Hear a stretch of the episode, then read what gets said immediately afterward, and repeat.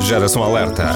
O espaço de cidadania aqui na sua rádio. Porque há boas notícias todos os dias. Conheça as dicas úteis da rubrica Geração Alerta, já a seguir com Mafalda Ramos.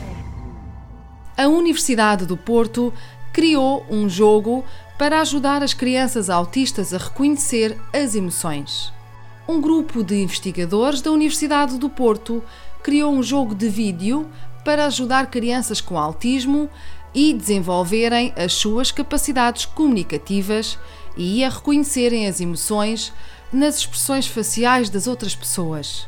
Este jogo de vídeo demorou três anos a ser construído e recorre a uma nova tecnologia desenvolvida nos laboratórios da Universidade do Porto para a indústria da animação e dos videojogos capaz de dar mais precisão e detalhe às expressões faciais de personagens digitais. Lê-se no comunicado da instituição enviado à agência Lusa. O objetivo principal do projeto e jogo Life is a Game é de ajudar crianças com perturbações do espectro do autismo a desenvolverem as suas capacidades comunicativas de um modo lúdico e sem indução de stress usando personagens virtuais e a análise em tempo real dessas expressões faciais. Parabéns aos investigadores e empreendedores por este projeto social Life is Game da Escola Superior de Tecnologia da Saúde do Porto. Boas notícias para o setor da saúde em Portugal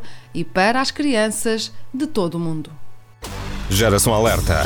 O espaço de cidadania aqui na sua rádio. Aqui encontra os melhores casos de sucesso dos produtos e serviços made in Portugal. Conheça as histórias de sucesso dos portugueses que estão a fazer hoje o futuro do nosso país. Porque há boas notícias todos os dias. Há boas notícias todos os dias.